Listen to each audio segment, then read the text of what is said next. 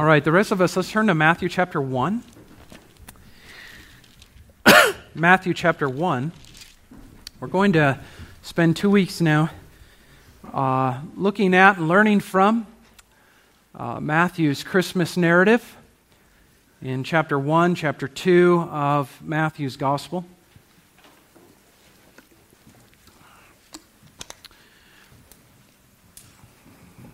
Some of you may know this, some of you may not. I didn't grow up with Christmas. Our family didn't celebrate Christmas.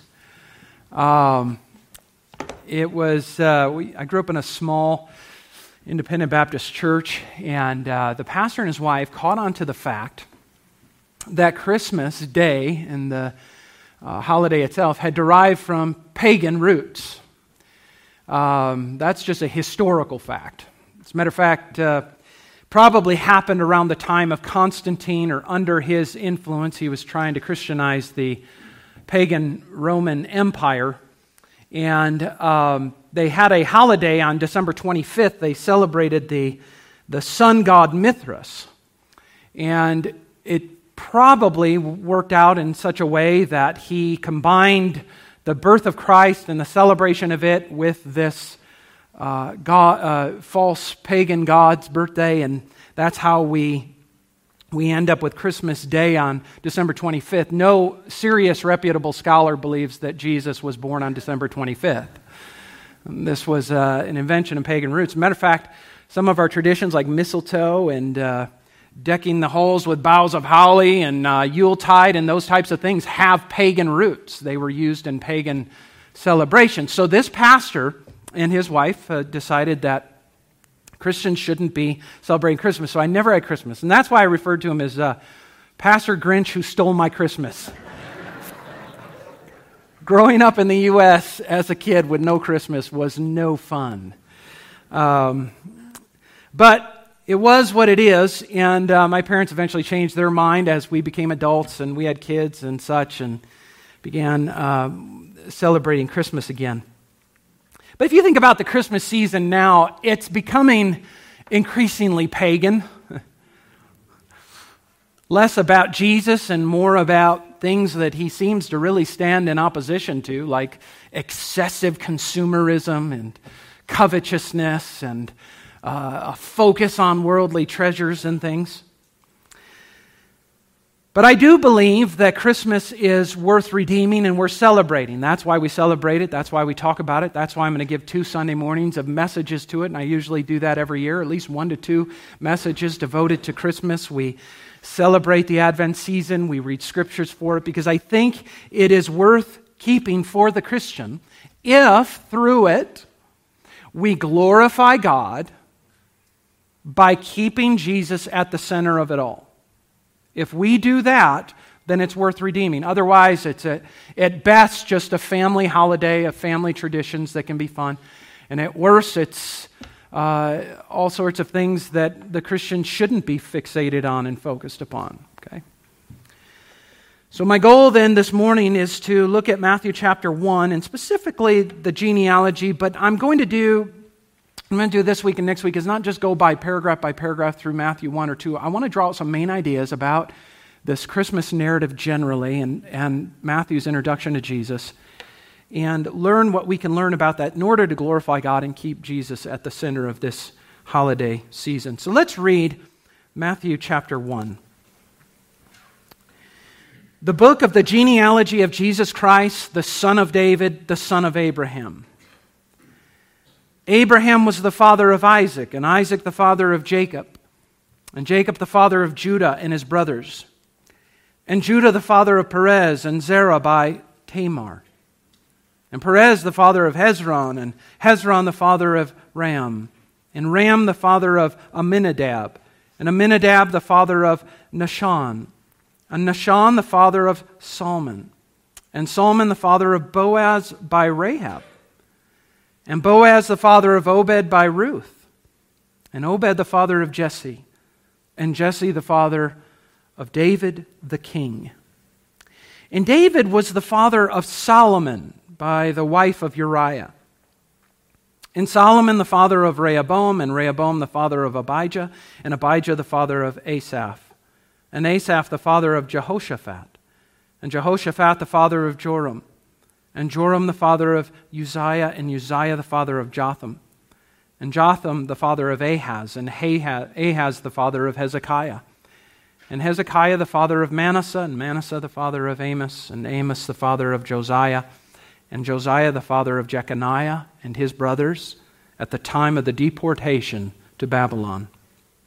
And after the deportation to Babylon, Jeconiah was the father of Shealtiel, and Shealtiel the father of Zerubbabel, and Zerubbabel the father of Abiud, and Abiud the father of Eliakim, and Eliakim the father of Azor, and Azor the father of Zadok, and Zadok the father of Achim, and Achim the father of Eliud, and Eliud the father of Eleazar, and Eleazar the father of Matthan, and Matthan the father of Jacob, and Jacob the father of Joseph, the husband of Mary of whom Jesus was born, who is called Christ.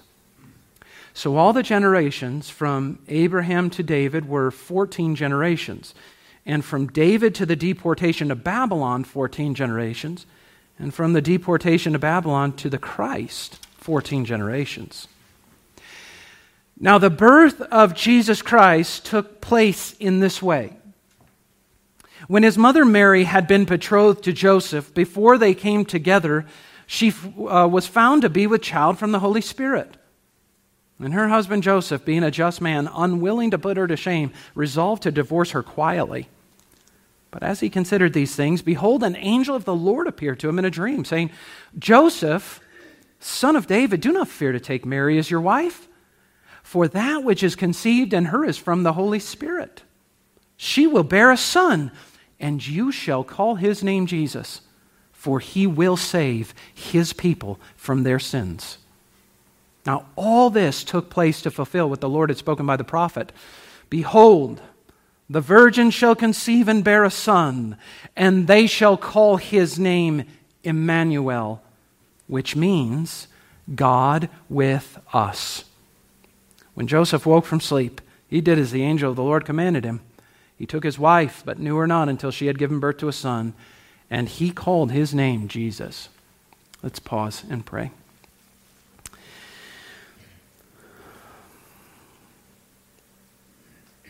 Father, this is a remarkable account of your working in the world, in history,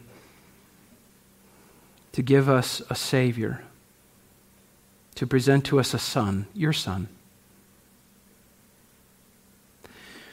And I just ask that you would please help me to preach and teach this morning in such a way that we learn and that we're edified and that we're encouraged and that we find joy in Jesus during this time.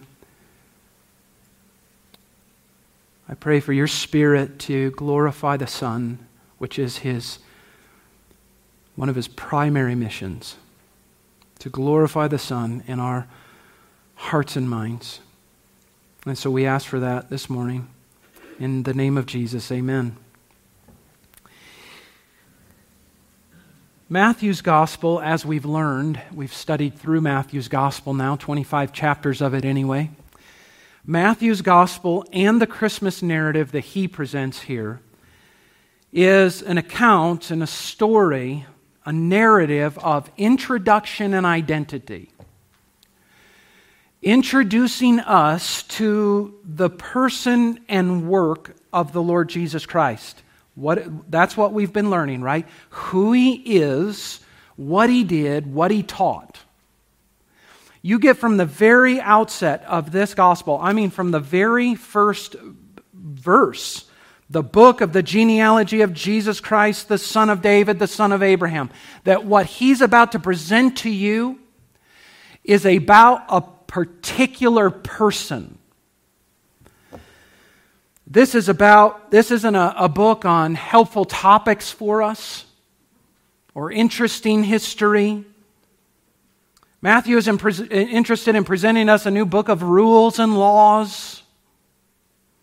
This is a book about a person Jesus, the son of David, the son of Abraham, the Messiah. We've talked a lot about this in our study of Matthew's gospel, but I don't think we can hammer in on this point enough. That Jesus is the point of the book of Matthew. That ultimately, friends, Jesus is the point of the Bible. And Jesus is the point of this Christmas narrative. Matthew wants you to get your attention on this one, Jesus. Jesus is to be the center of our faith. Now, it's important to remember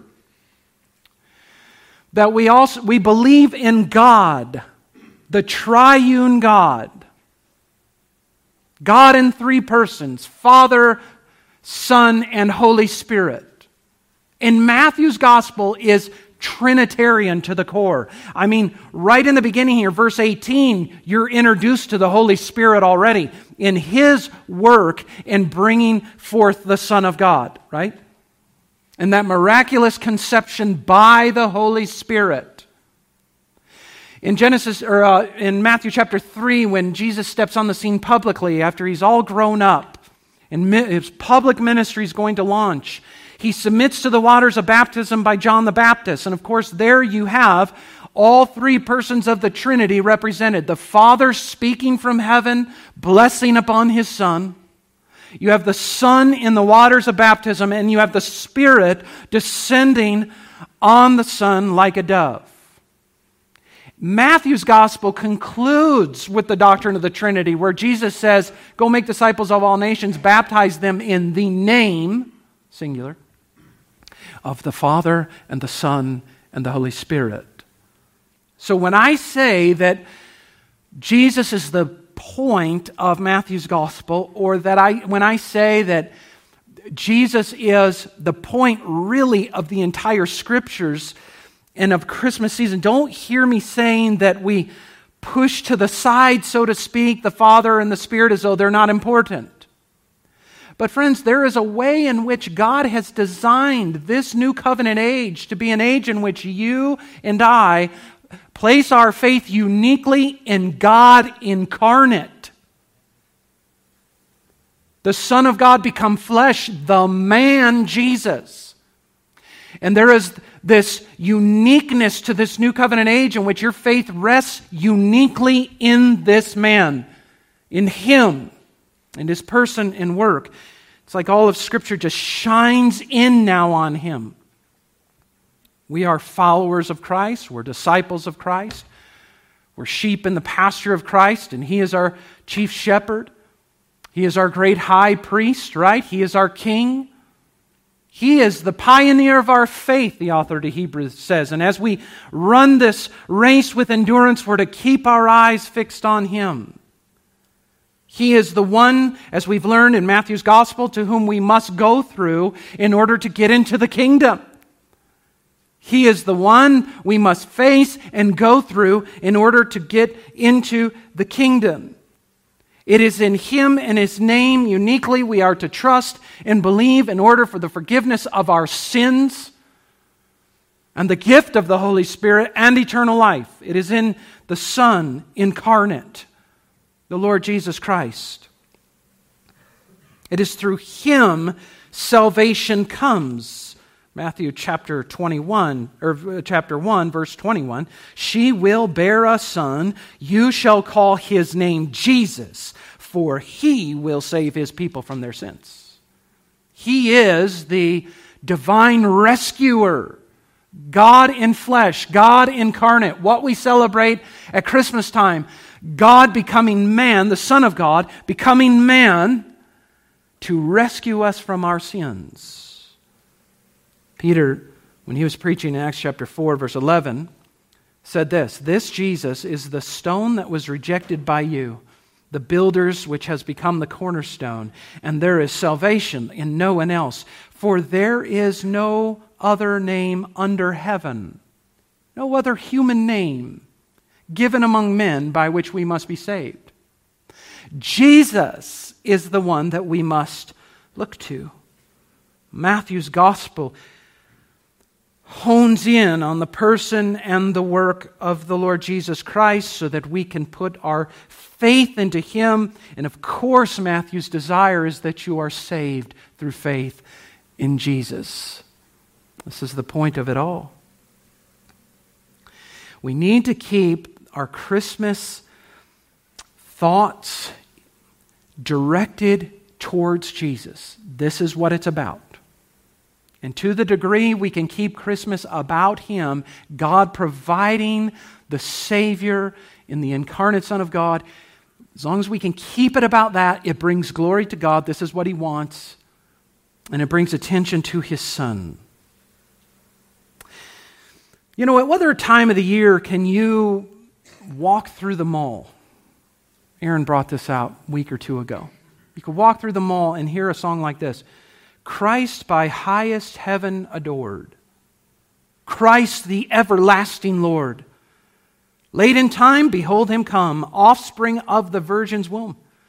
Veiled in flesh, the Godhead see. Hail the incarnate deity pleased with us in flesh to dwell, Jesus our Emmanuel. Hark the herald angels sing, Glory to the newborn King. These are words that right now are in Christmas movies, out in department stores. What other time of year do we get that kind of opportunity? That is why I would humbly disagree with my childhood pastor See, this is worth redeeming here. This is worth taking and promoting it. This is why Christians shouldn't back away in Christmas time. I mean, we've all noticed and probably been frustrated to a degree that the secular culture is attempting to take Jesus out of Christmas. That's most noticeable in our Christmas greetings. If you want to be politically correct, friends, do not say Merry Christmas. They don't want you to say, they want you to say happy holidays.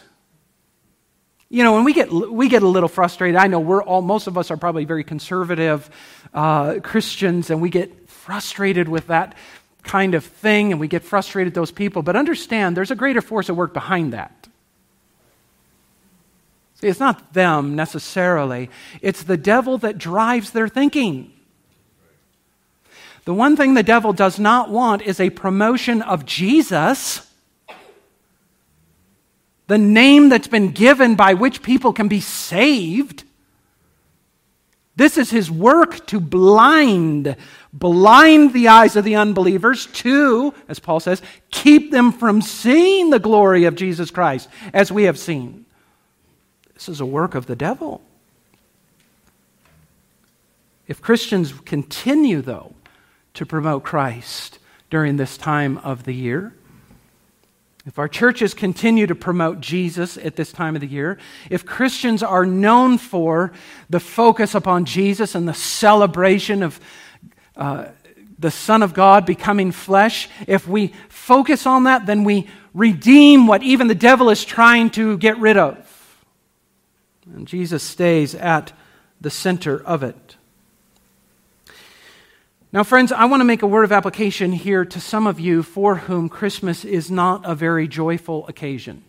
And there are many, many people like that. It may be just this year, or it may be every year.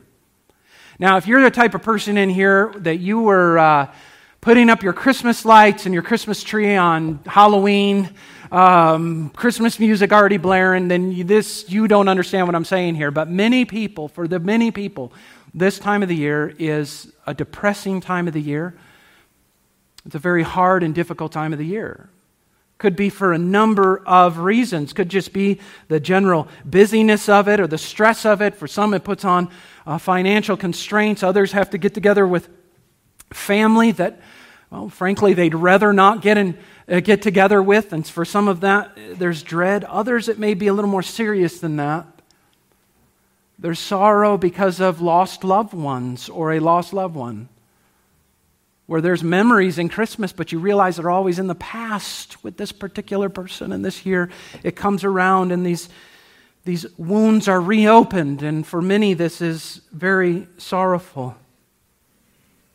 For some, your history in Christmas, maybe growing up in um, a family that was broken or abused alcohol, uh, especially during this time of year, or whatever it could be. This could be a season for you of heartache.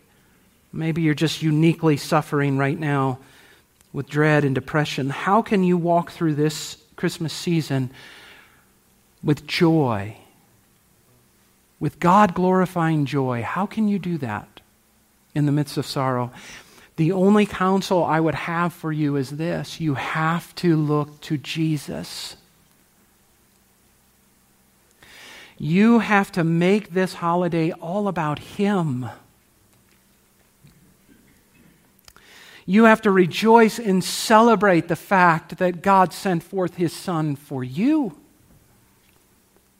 And think about the blessings of knowing Him and the forgiveness of sins you have and the promises of eternal life. I mean, you just look to Jesus, celebrate it as it's designed to be celebrated. You're celebrating Christ Jesus. Look to the light of the Lord Jesus Christ.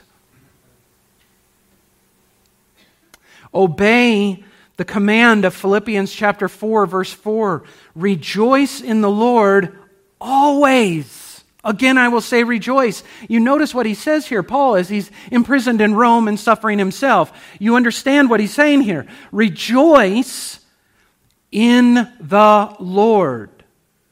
As though what Paul has learned through his own suffering is that the one true source of the one source of true joy at all times and in all circumstances is Jesus. That is, when the Christian by faith looks to Jesus, the Spirit can enable the Christian to find joy in Him no matter what's going on. Some of you know exactly what I'm talking about. Some of you have been called in this life to suffer in numerous ways, and yet you retain joy, not in the circumstances or in the sorrow or the loss, but you find that joy in Jesus. That's what you can do. Look to Jesus until you get the joy. I believe that joy in the Christian's heart and life is theirs by right. Not of their own doing, but because of what Jesus has purchased for them. They have the grace given right to joy in their hearts and lives. But to get it, they have to look to Jesus and keep looking to Jesus. Then they could be like Paul and suffer the loss of all things and be sitting in prison in Rome, awaiting trial before Caesar, and still have joy in his heart and encourage others to find joy as well. I love that God brought Paul through so much suffering so that no one can say, Yeah, but Paul, you just don't understand. You don't understand suffering. No, he understood suffering. But he also understood joy in the Lord. So make it about Jesus. Look to Jesus. And when I say it's your by, yours by right, I mean this. You should actually go to God in the name of Jesus in a very bold way and say, I need joy. And then look at Jesus in the scriptures and meditate on Jesus in the scriptures and pray until you have it. It brings God glory when they pray scripture to Him and he answers those prayers like giving joy when it doesn't seem the person should have joy, and he gives it anyway in his son. And they bear fruit. Joy is a fruit, by the way, of the Spirit. He produces it. And then God is glorified in that. So if you're struggling, particularly at this time of year, if you're struggling any time of the year with depression, as many of you are, you look to Jesus. He is the light. And the light shines in the darkness, John said, and the darkness has not overcome it. You know, I love one of my favorite portions here is in chapter 4 of Matthew's Gospel. In verse 12, Jesus here in his public ministry. Now, when he heard that John had been arrested, he withdrew into Galilee, and leaving Nazareth, he went and lived in Capernaum by the sea, in the territory of Zebulun and Naphtali. Now, remember, we've said before that everything Jesus does, he doesn't do just arbitrarily, he does purposely. Okay? There's a purpose in this. Why did he go up into the northern tribes of uh, Zebulun and Naphtali, the very despised place of Galilee, far away from Jerusalem and the temple? Verse 14, so that what was spoken by the prophet Isaiah might be fulfilled. And here it is the land of Zebulun and the land of Naphtali, the way of the sea beyond the Jordan, Galilee of the Gentiles. It was called that because of where it was located in Israel's history. It was always the first to be invaded, constantly be invaded by the Gentiles. It became known as a land of darkness. The people dwelling in darkness have seen a great light. And for those dwelling in the region and shadow of death, on them a light has dawned, and his name is Jesus, you see. Are you sitting in darkness right now? When you're sitting in the darkness for any reason, any suffering brought upon your life, Jesus is the light that if you look to him, he dawns in your heart. The Spirit brings the light of joy on this one. And isn't it interesting how Jesus himself went into the darkness? He's no stranger to it. He did that for you, friends, so you can look to him now. So, this is a story, this is a narrative, this is a book all about Jesus and his identity. But what should also stand out to us in Matthew chapter 1 and chapter 2 as we read these Christmas narratives is this fact that Christmas is a story also about history.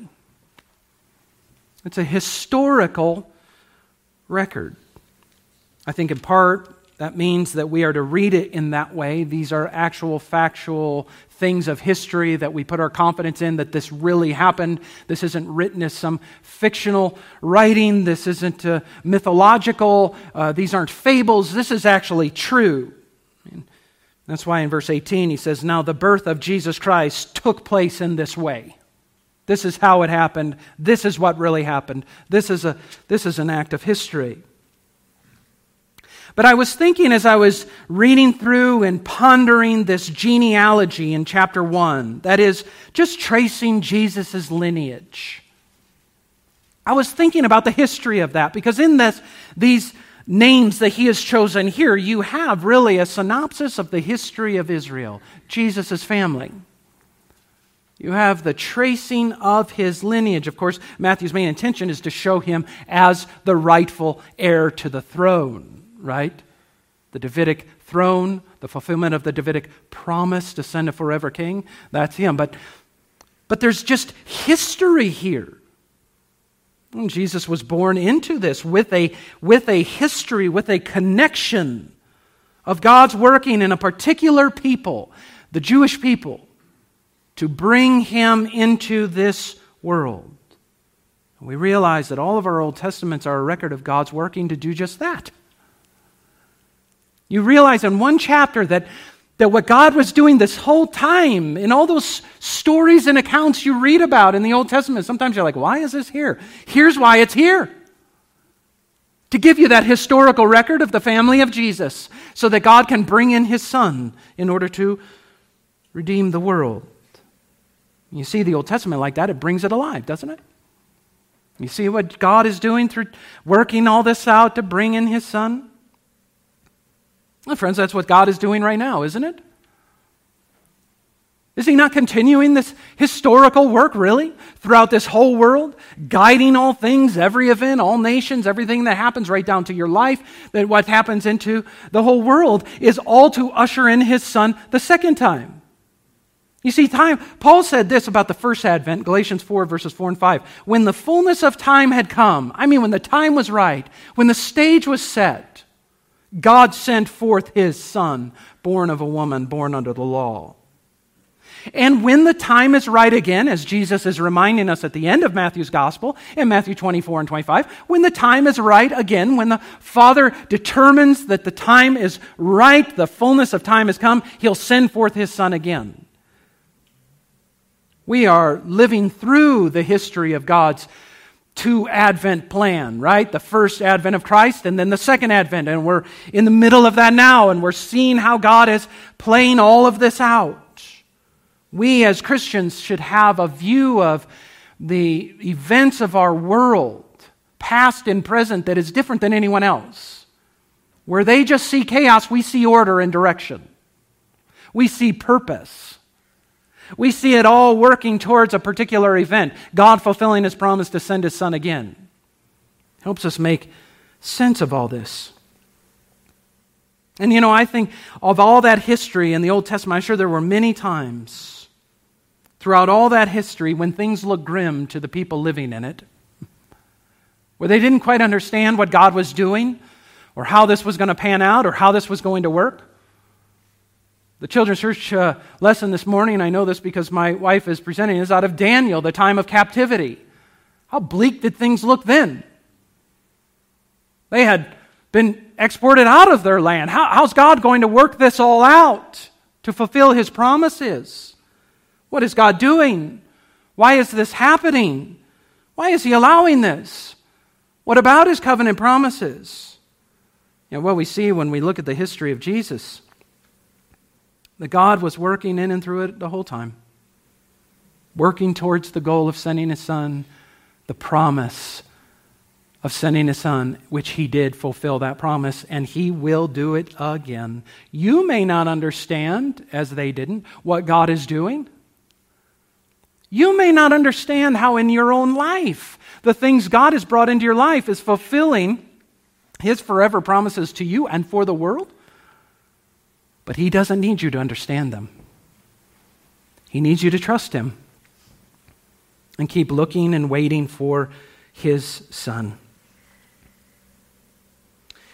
And as you peruse this genealogy, depending on how familiar you are with the Old Testament writings, as you peruse this history of Jesus' family, you quickly find that it was a pretty dysfunctional family.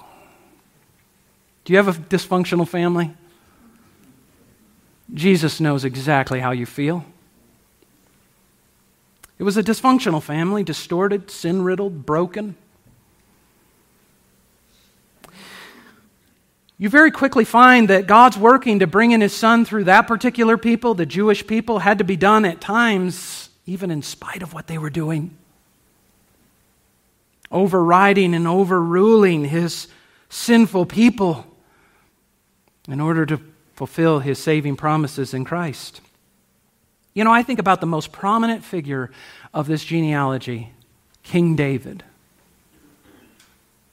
Is the most prominent figure in this genealogy. Jesus is being presented here, of course, as the son of David. Remember, God made a promise to David that he would have a son, someone that would come from his lineage, that would reign over his forever kingdom, right? David was, of course, the man after God's own heart, hand selected by God after Saul's tragic failures. This whole structure of his genealogy is structured around David. The number 14 being very significant. Not that there were literally 14 generations, friends. Understand that. There were more than that.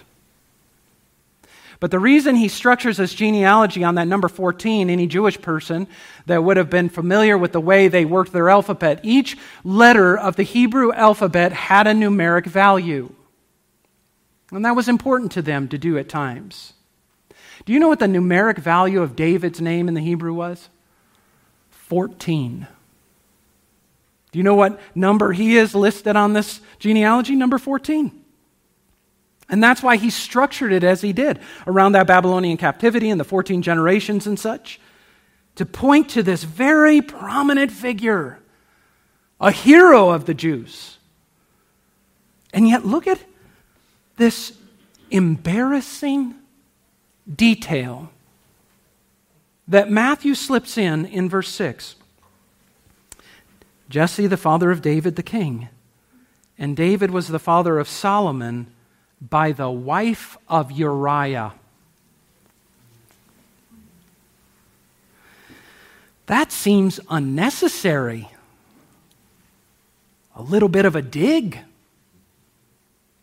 I mean, he could have just said, Solomon uh, Je- uh, David was the father of Solomon by Bathsheba. And there might have been a little reminder in it. But to bring Uriah into this equation, wow. Do you remember who Uriah was? One of David's mighty men. He was out battling for David as David stayed back in the kingdom and saw Bathsheba, Uriah's wife, desired after her, brought her to his home, committed adultery with her, impregnated her, attempted a cover up, and had Uriah, one of his mighty men, faithful followers, had him murdered on the front lines. Tried to cover it all up. What an embarrassing detail to have brought out, to be aired out like this. Why would Matthew do such a thing in the lineage of Jesus? Well, I think, first of all, because Jesus came to save sinners. And David was a sinner. You know, Paul said in 1 Timothy 1:15, "The saying is trustworthy and deserving of full acceptance that Christ Jesus came into the world to save sinners so that no sinner would be discouraged at any time when they feel their sense of sin and their need of forgiveness and no matter how bad they've blown it and what they've done, they can go to Jesus and find forgiveness and salvation." No one is excluded from the offer of the gospel. Nothing that has been done is unforgivable. What a marvelous thing, isn't it? This is truly a story for sinners. That's what we celebrate at Christmas, or one of the things. This is a good story for sinners. This is good news if you're a sinner and you know you need salvation because God has sent forth His Son. But I also think that we can see that again, even through all that sinful history and even the man after his own heart and his own king, and they're committing these sins, no matter all that's happening, God was in control and he was turning it all for good. He would override things like David's sin and direct it and turn it in such a way that it ended up with Jesus being born. He uses it for the salvation of the world. Isn't that amazing? Do you know that the marriage of David and Bathsheba should have never happened? This was an ungodly union from the beginning. And yet God took that ungodly un- union and used it for his own glorifying purposes, for his glory and your eternal good, friends. Because it was through that union that he brings in the Messiah. Isn't it just like God to do something like that? Those of you that know Him and have known Him for a while and you're familiar with His Word, isn't that just like Him to do it just that way? Could have done it any way He wanted to do it. Could have brought in the Son anyway, and He chooses to do it through such a sin distorted, riddled history, turning some of these stories, and there were more in there that we could go through that are almost embarrassing to teach in front of anybody under the age of 18. It's a very TV 14 and sometimes TVMA experience reading the Old Testament. But this is the way that God has decided to do it. And it's just like Him to do that. To take a sinful situation like that, that had, well, it had the devil's fingerprints all over it, to show His sovereignty and His grace and to work it for good. And we know that makes sense for God to do that because we know this, Romans 8:28. We know that for those who love God all things work together for good. For those who are called according to his purpose.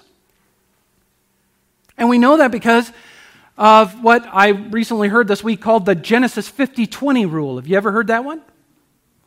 This is where Joseph tells his brothers at the end of the story after they had betrayed him into Egypt and had him enslaved there and all the suffering he went through. He said, As for you, you meant evil against me, but God meant it for good. To bring it about that many people should be kept alive as they are today. This is the way God does things. Friends, He can even take your failures, your sins, your backslidings, and bring some redemption to them. Isn't that amazing? He's a God of restoration and renewal. He is a wonderful God. But most of all, I think Matthew chose to do it this way, of course, directed by the Holy Spirit to bring in all these sinful accounts, is to make Jesus stand out. Nobody in the history of Israel is going to eclipse the glory of Jesus Christ. Even great King David. It's to make Jesus stand out for his righteousness and his integrity and his sinlessness and his love and his grace and his mercy. He is the hero of the story. Do you know, some say, I've heard people say this, and I, I understand what you're saying, and I, I've said it at times myself on certain occasions, but it's the idea that I don't want to I don't want to air out my dirty laundry for everyone. Right? So sometimes we just don't want to share obviously everything we've done. Sometimes that's not even that's not even wise to do, okay? But we, we have this sense where like I don't want to air out my dirty laundry to everybody to see. But you know, when I think about the history of of the Old Testament, and I think about the history of the Jewish people, it's like one extended clothesline that God has hung up. Not in the backyard, but the front yard. And he runs along with his people, clipping up all their unmentionables to flap in the wind for all the neighbors to see.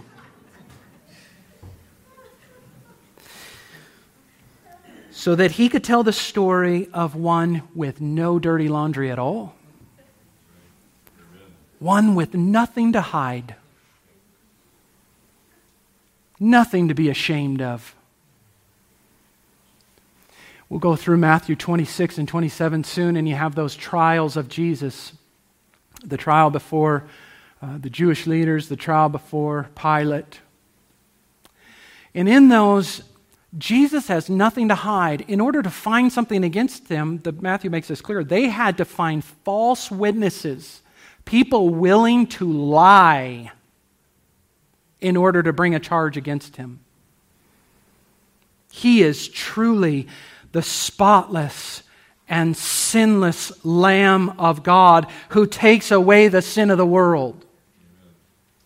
And how does he do that? He goes to the cross and publicly bears the shame, he publicly bears the guilt. He publicly bears the dirty laundry for all of us, friends.